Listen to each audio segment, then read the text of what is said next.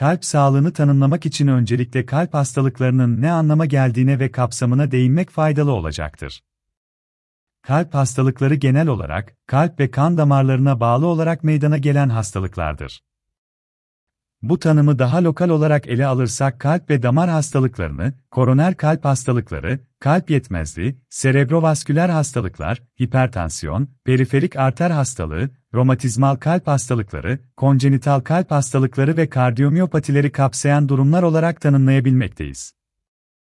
Tıbbi isimleri yabancı görünse de, sıklıkla karşımıza çıkan ve aslında bir şekilde günlük hayatta aşina olduğumuz bu hastalıklar, bize sağlıklı bir kalp yapısının nasıl olması gerektiği hakkında yol gösterici olacaktır. Örneğin koroner kalp hastalıkları, kalbin etrafını çevreleyerek beslenmesini sağlayan atardamarlara verilen isimdir ve bu kalp rahatsızlıkları, beslenme bozuklukları, aşırı yağlı beslenme, hareketsiz bir yaşam sürme gibi nedenlerle ortaya çıkmaktadır. Periferik arter hastalıkları ise, kalp dışındaki diğer tüm doku ve organlara giden atardamarlarda meydana gelen rahatsızlıklardır.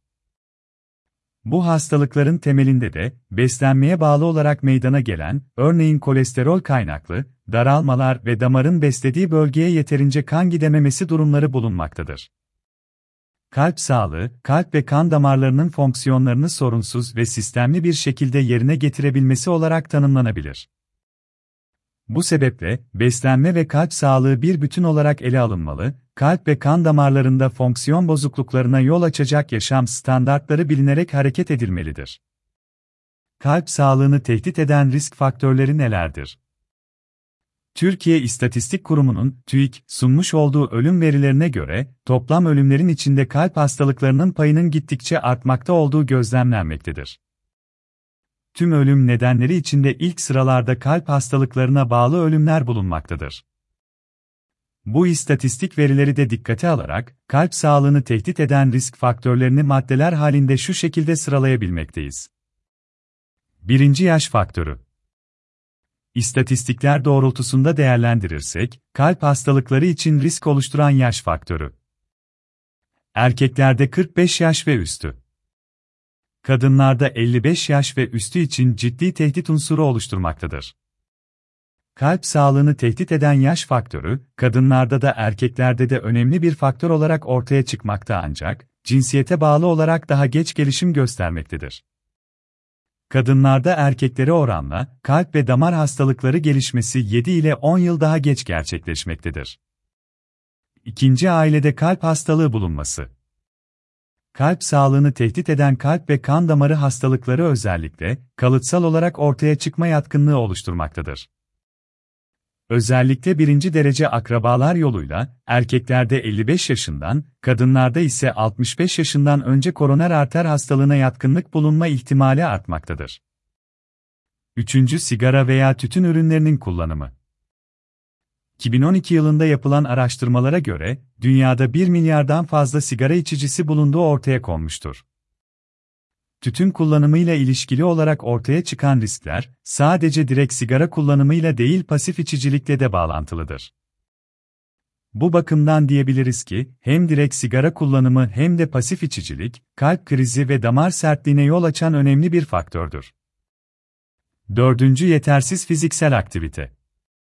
Fiziksel aktivite, enerji dengesinin sağlanması ve kilo kontrolünde kilit bir önem taşımaktadır.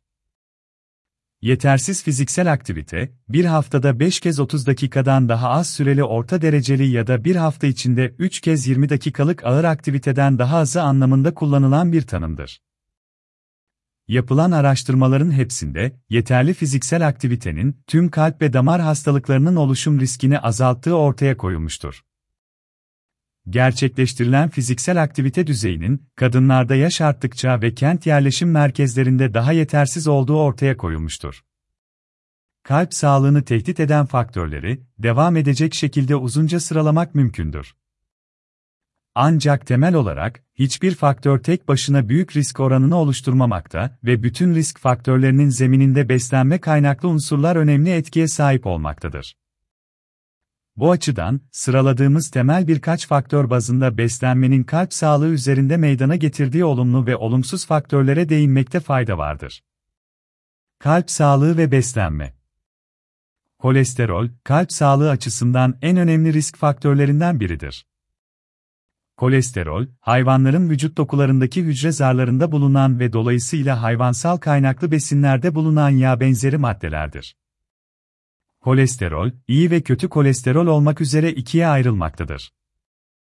HDL kolesterol olarak da bilinen, iyi kolesterol, besinler içinde bulunmayan sadece vücut içerisinde bulunan kolesteroldür.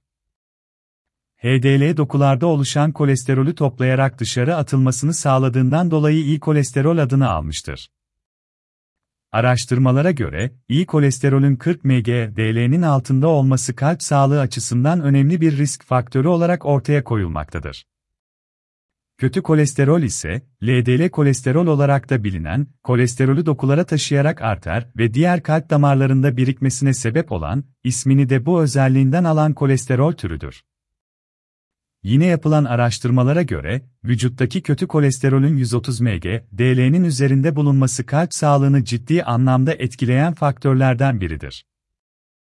Genel itibariyle, kandaki toplam kolesterolün 200 mg DL'nin üzeri değerlerde olması kalp sağlığını tehdit eden önemli bir unsur olarak karşımıza çıkmaktadır.